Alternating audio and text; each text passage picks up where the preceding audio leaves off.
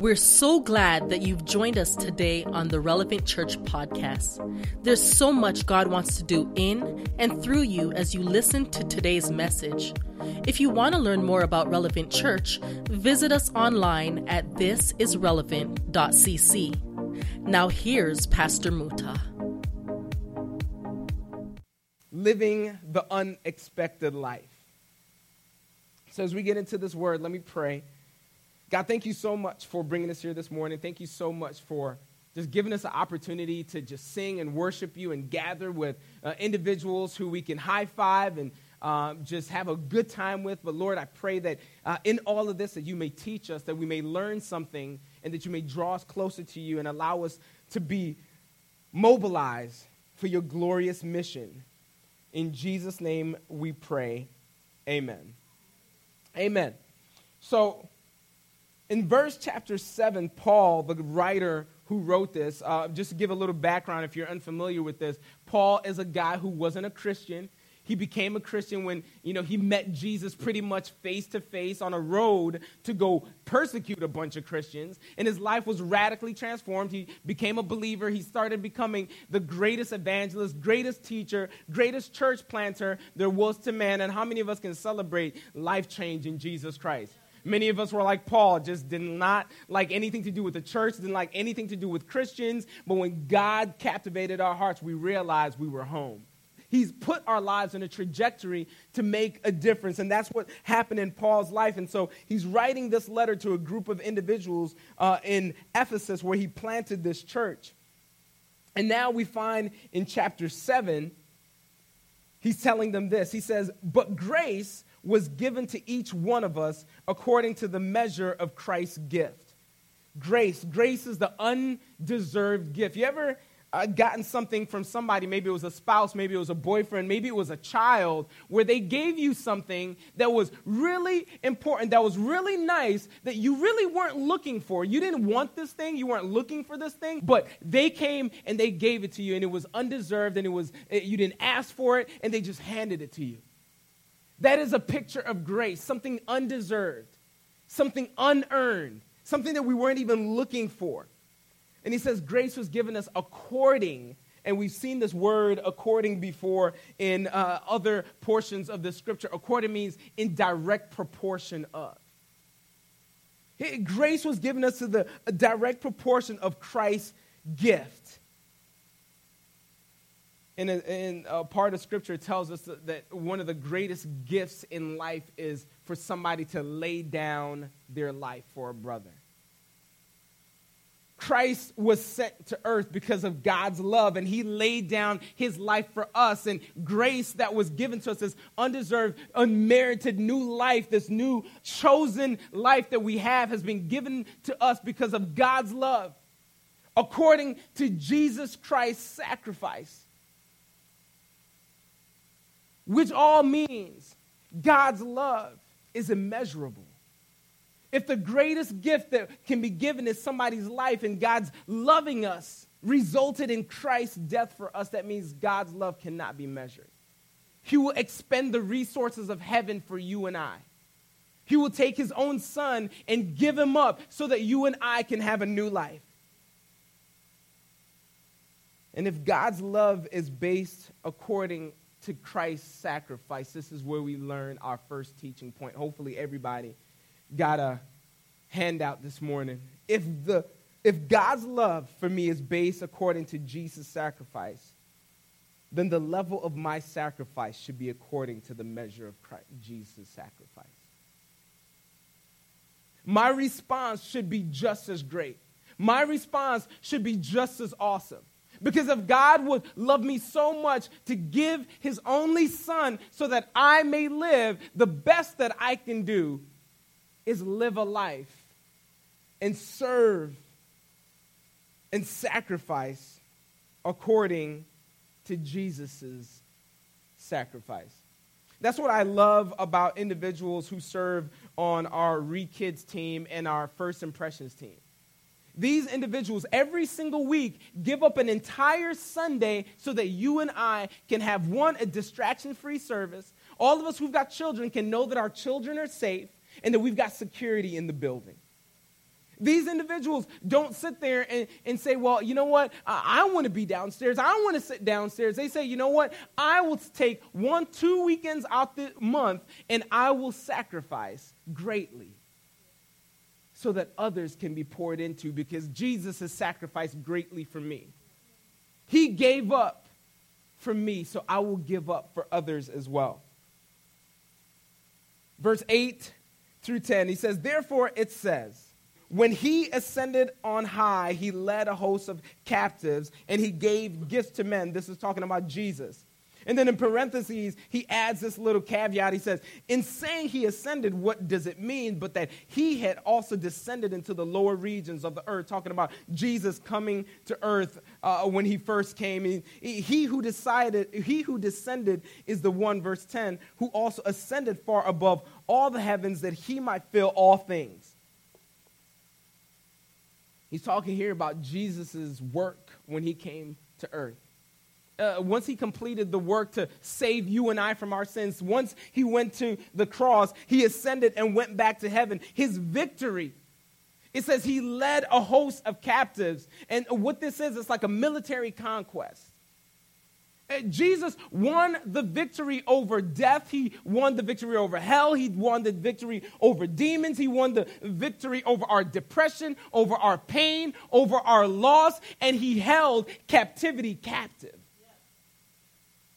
And another rendering of this text, he says, Those who were in captivity, he took them captive and put them under his wings.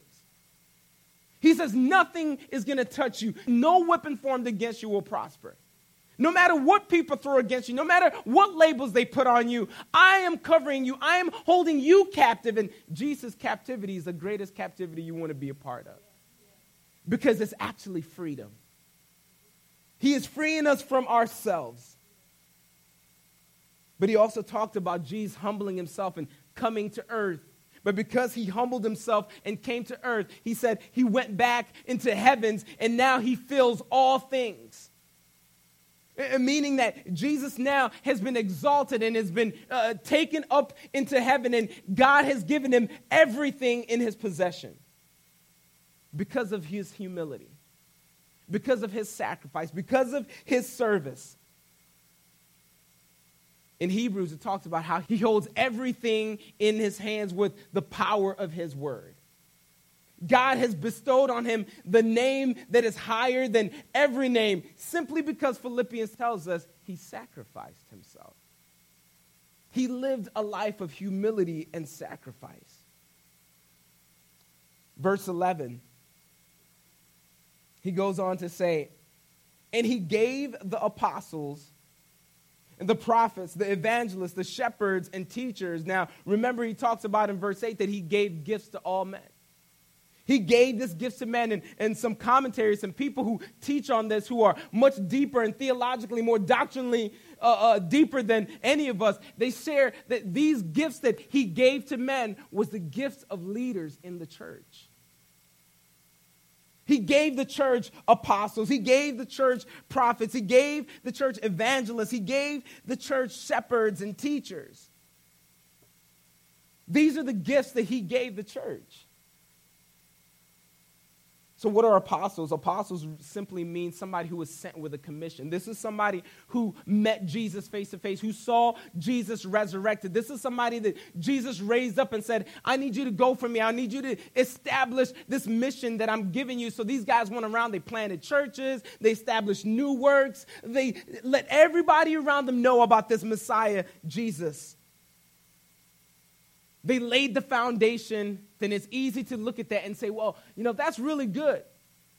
They met Jesus face to face. Jesus sent them out. They were divinely appointed. What about me?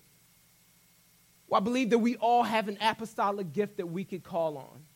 While we can't be called apostles because we haven't seen Jesus face to face, while we can't uh, uh, say that, hey, Jesus came down and he just pointed me out and he says, hey, go do this, we can still take part in the mission with letting others know about Christ letting others know about uh, how he came to this earth for us.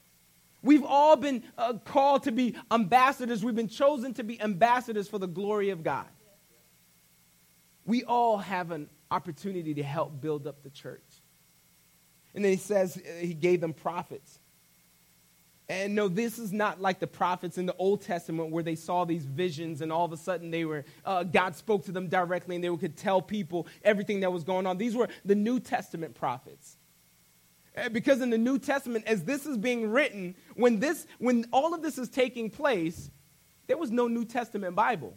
It was just being established. So somebody needed to communicate the Word of God.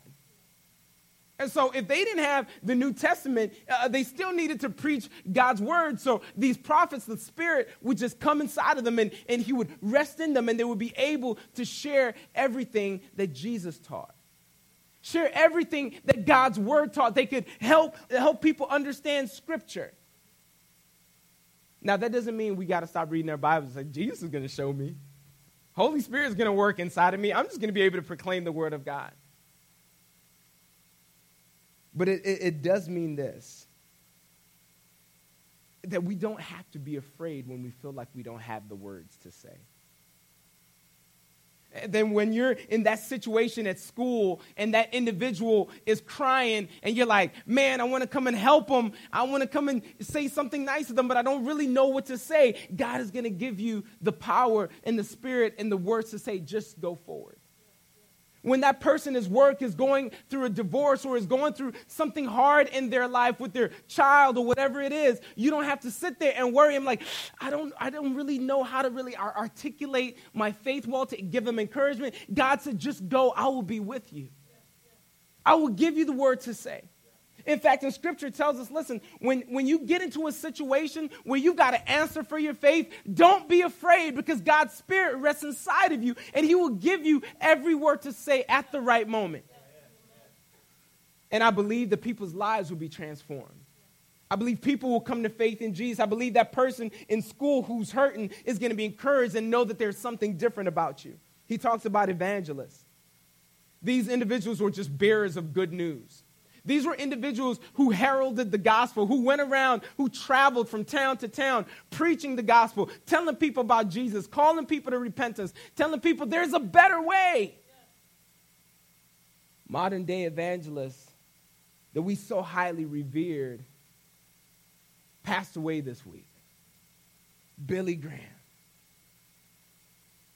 That dude preached to more people than Jesus. He saw thousands and thousands of people come to faith. He had this gift of evangelism that wherever he went, he can just tell people about Jesus and they would just fall on their knees and they'll cry out and they say, I want that Jesus that you have. And it's easy for us to look at individuals like that and say, you know what, I don't have that gift. I don't have the power. I don't even have the resources to travel the world and go teach people. Jesus, that's okay. Start in your backyard. If you have a desire to see other people come to faith in Jesus, if you want other people to feel the same uh, uh, uh sense of, uh, uh, of, of, of, passion, of the same sense of welcome that you felt in Jesus, uh, just go. Tell them. Share what Jesus has done for you. You know, one of the awesome things is, is a lot of Billy Graham's teaching was just him sharing what God had did in his life. All of us can be evangelists all of us can show the love of Jesus to others. All of us can have an opportunity to share the good news with somebody, shepherds and teachers. This is essentially one office with two different functions. The shepherds or, or, or pastors, it's rendered. These are individuals who uh, focus on leading and guiding and caring for the sheep, the people who really care, the people who just love you. You ever had just one of those people who knows the right thing to say at the right moment? You're feeling low, you're feeling frustrated, you're feeling like the whole world is on you, and that person gets around you and they just touch your arm and you just already start feeling like this Holy Ghost moment. Shepherds, pastors, people who love guiding and leading and caring for people, the teachers, people who are preaching and teaching scripture. The people who spend time in their word all week preparing to give you the message. It's easy to say, I don't have a title. I'm not a pastor. I, am I'm, I'm not a teacher. Nobody has laid hands on me and said, Go ye therefore and preach. But here's the deal all of us can care for somebody. All of us can share what God has been teaching us through the word throughout the week. All of us are called to be pastoral in our lives, to care for people, to lead people. All of us have been called to go ye therefore and teach all nations. Teaching them everything that I've commanded you, baptizing them in the name of the Father, Son, and the Holy Spirit. All of us can take part in this mission. We don't need a title. Now, it doesn't mean you've got to puff yourself up. Say, well, I don't need education. I don't need a title. I don't need this. But here's the bottom line point number two titles hold weight, but my actions, they're the ones that make the difference. Because how many people know people who've got titles but do not deserve them because they don't do nothing with them? That boss is just like, dude, you, you don't, why do you even have a title? That professor in college where you were just like, do you even know what class you're teaching right now? Like, are we, are we on the same wavelength here? Titles hold weight, but my actions make the difference. Go on to verse 12. After verse 11, he says, and he gave the apostles, prophets, and evangelists, and the shepherds, and the teachers. Verse 12, to equip the saints for the work of ministry for building up the body of Christ. Did you catch that? Hold on, I don't know if you caught that. Verse 11, and he gave the apostles, and the prophets, and the evangelists, and the shepherds, and the teachers to equip the saints for the work of what? ministry. Wait a minute. Pastor D, I thought that's what you do. I thought you're the minister. He said he gave these individuals to equip the saints for the work of the ministry, for building up the body of Christ.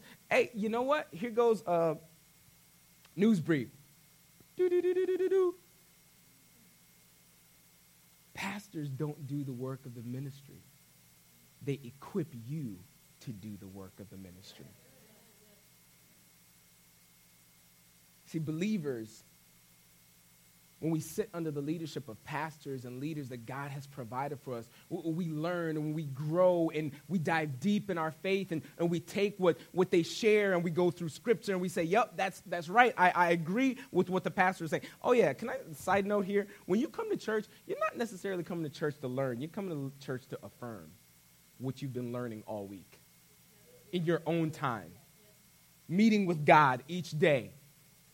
So when you show up, you're not like, "Oh, pastor, feed me, feed me. I just I just want to be fed." You're like, "Pastor, right on. I'm with you." I read that this week. I'm with that. I agree. Now let's move forward together. As, as we apply the word uh, and we learn all these things, it's what we do in relationship with each other now. That's where ministry begins. Be, ministry begins when me and you start applying this word and saying, oh, we're supposed to love each other. Okay, so let me go love. Oh, uh, the, he called shepherds and teachers. Okay, let, let me love on somebody. Let me care somebody. Let me go learn something in scripture so I can teach somebody. I remember uh, one of my mentors newly appointed pastor of our church, and I was sat on the church board. I remember the first board meeting, he shows up, and everybody's all excited. What's this new pastor going to do? What is, what's he going to usher in? What, what is he going to accomplish? And we're super excited. And the first order of business after the meeting is called to order. He says, guys, I want to just, uh, just uh, lay it all out there right now and, and, and let you guys know what my role here is. My role here is to do three things preach, pray, and raise up leaders.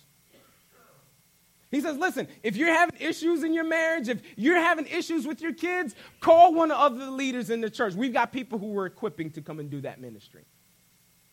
Hey, you need the church opened. You need a, a, table set. You need all these things done. That's cool. We're raising up other leaders to come and help you do that. Because my job is to preach, pray, and raise up leaders.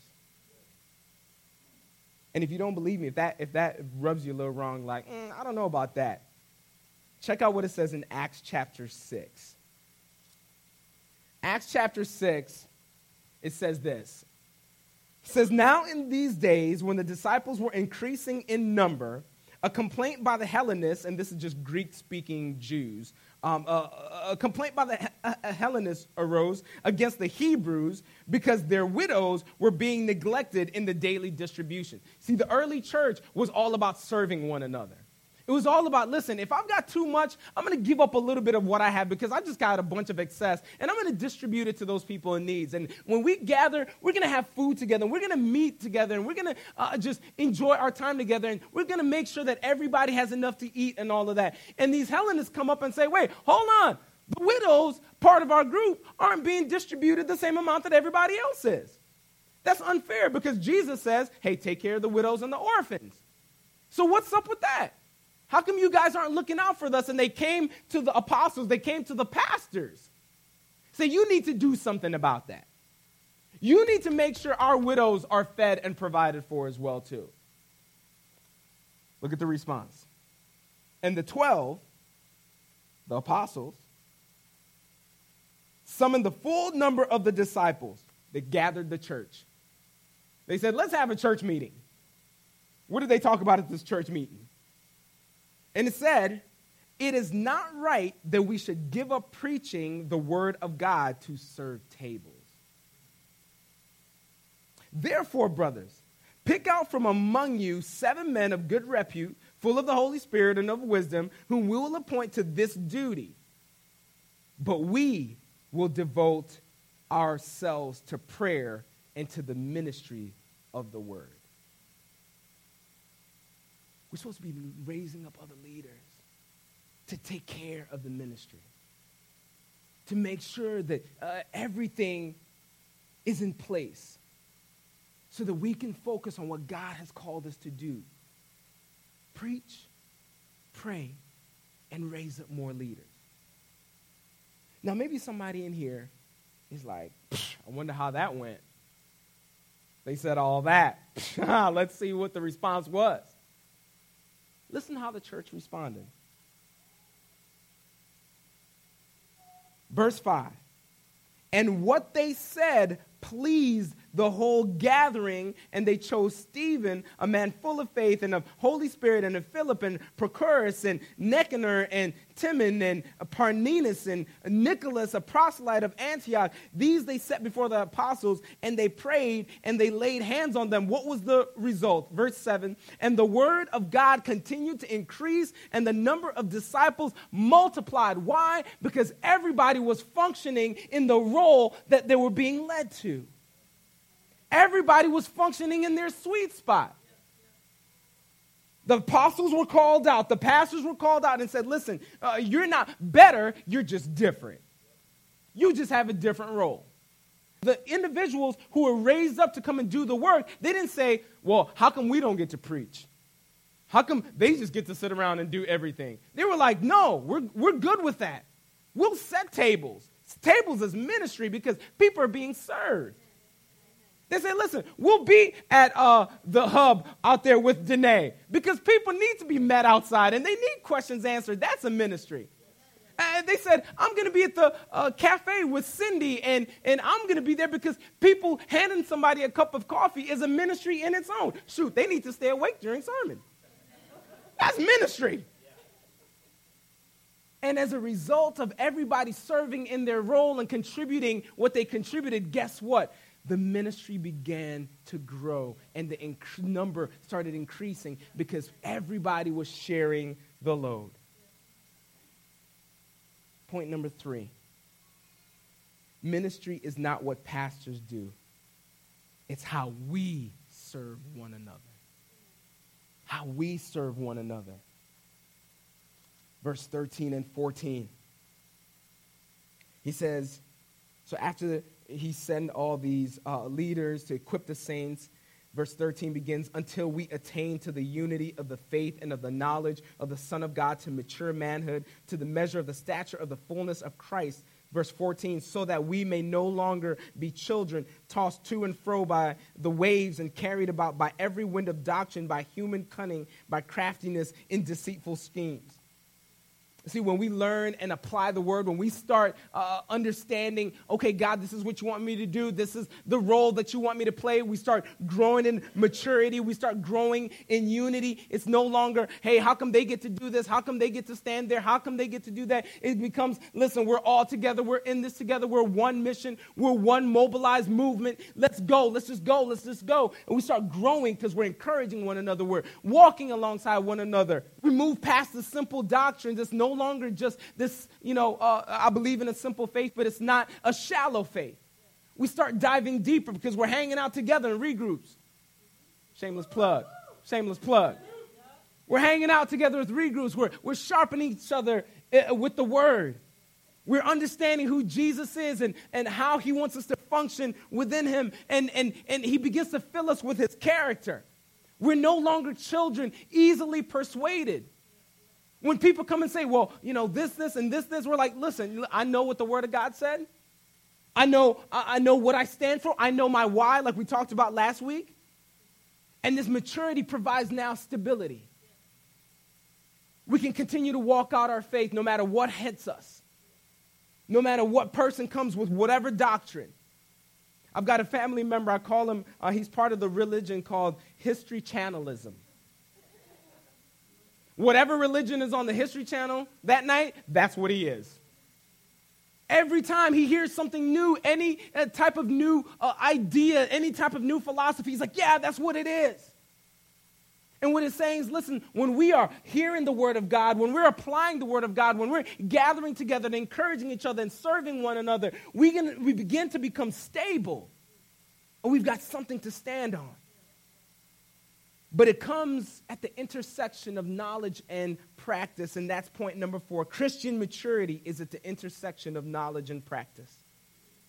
And I'll tell you what, people who refuse to participate in the mission of God are the first ones to dismiss themselves. They're the first ones to disconnect.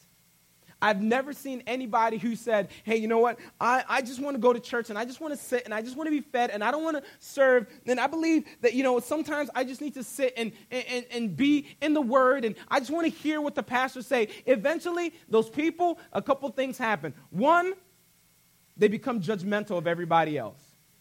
Because now they're so full of this word and they're so full that I can look at everybody else's issue. Because I'm not serving, I'm not loving people, I'm not serving other individuals. I am stuck just looking and picking apart everybody else's life.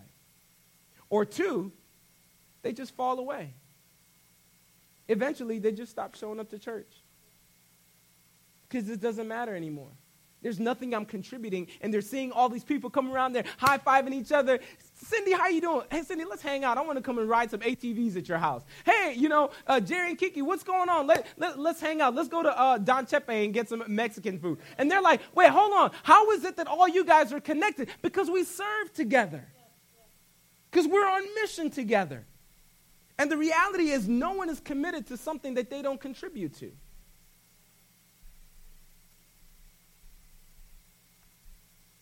So, Christian maturity is at the intersection of knowledge and practice, verse 15 and 16.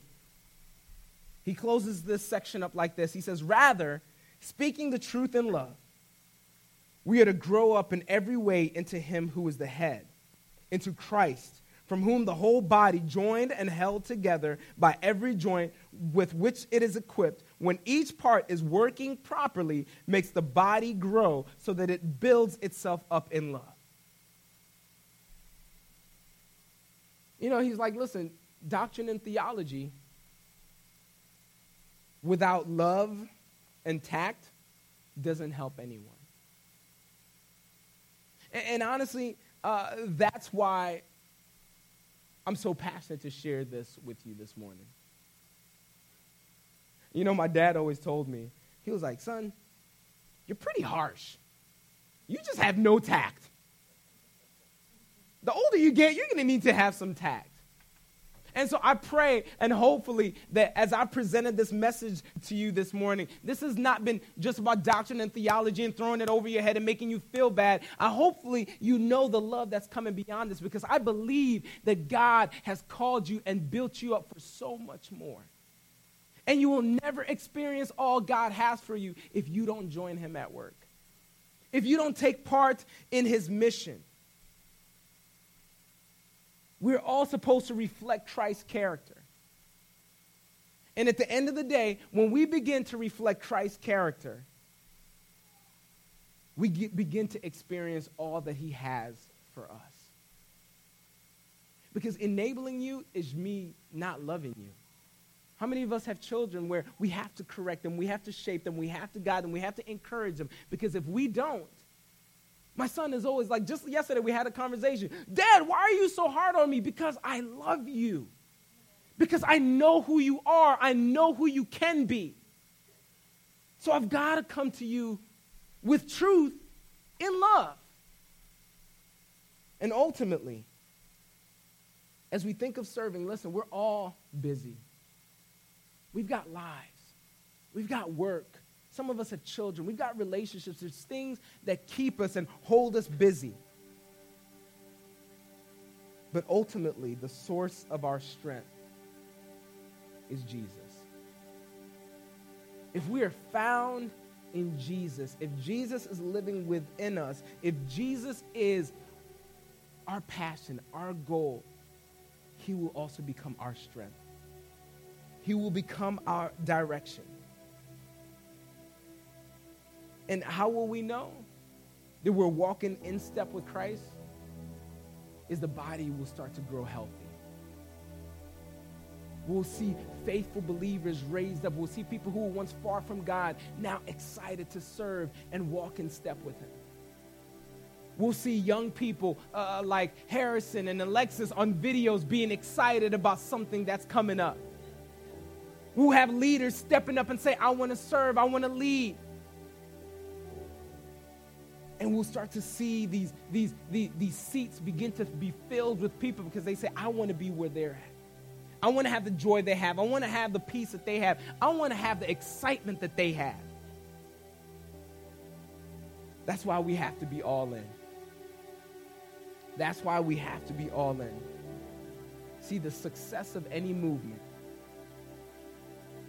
the success of any movement is directly tied to the commitment of those that say they are a part of it. Are you committed? Are you all in? We believe here at Relevant Church, uh, the leaders, the staff, that if we commit, that if we are all in as one church, we'll be able to see a church. No, not even just a church. We'll be able to see a city, see a region that passionately follows Jesus, a region that loves across boundaries a region that serves one another by making a tangible difference in our community, in our region. And this is what I believe God told us to do here at Relevant Church is to see a vision where people not only look at the small town and say, well, you know what, that, that's nice what's going on there, but we begin to send people out of the small town to go into the world, to go and evangelize. And they look and say, what the heck is happening in Little Old Niles? How are all these leaders being raised up? Because there's a group of people who said, I'm all in. And I love what Moody says. He says, The world has yet to see what one person devoted to God is able to accomplish. Imagine if it's a whole group of us. We've got to be all in. We need you to be all in. And bottom line, this is what this means. This is how you can be all in. Find the gap, fill the gap. You need to find the gap? Ask me, Pastor D, Christine, Lewis. We'll, we'll get you plugged in. We know exactly where the gaps are. Fill the gap. See, gap fillers are the kingdom of God's greatest asset. How do we know? Because Jesus Christ came from heaven to earth and filled the gap. Me and you were separated from God because of our sin, because of our brokenness. And He says, I won't leave you there. I will come and I'll be the bridge that, uh, that builds the bridge between God and humanity. I'll fill the gap. And maybe somebody in here doesn't know Jesus the way we've just talked about. Maybe in your life you feel that there's still a gap, that there's a gaping hole, and you don't understand how do I begin to fill this gap? I'll tell you what, Jesus Christ is willing, He is able, and He has promised to fill the gaps in your life and give you the encouragement you need, to give you the hope you need, to build you to become the person that He's called you to be. So while all heads and eyes are bowed and closed, I'm just going to ask for a person in here. Maybe it's two of you. And maybe there's some holes in your life right now, and you've heard about this Jesus, and you've heard us talk about Jesus, and you're saying, you know what? I want to experience the Jesus that you've talked about. The Jesus that will fill the gaps of my life that will begin to rebuild me and make me whole and make me new again where I can feel alive. I can no longer just exist, but I will begin to live. If you're in here, I'm just going to ask you to slip your hand up. I see your hand. I see your hand. God wants to move in you, He wants to live in you, and He wants to move through you. And as I pray to close out this message, I pray that you will pray with me. Jesus, I thank you for filling the gaps in my life. Thank you from coming thank you for coming from heaven, coming to earth and living the life that I could never live. Lord, I pray that you may live in me, live through me. Forgive me for my sins. Make me whole. It is in your name I pray. Amen. Thank you again for joining us on the Relevant Church podcast. If this message has been impactful to you, let us know by sending an email to hello at thisisrelevant.cc. If God is impacting your life through this ministry, join us in reaching others by investing at giving.thisisrelevant.cc. Don't forget to subscribe to our channel for more messages like this one.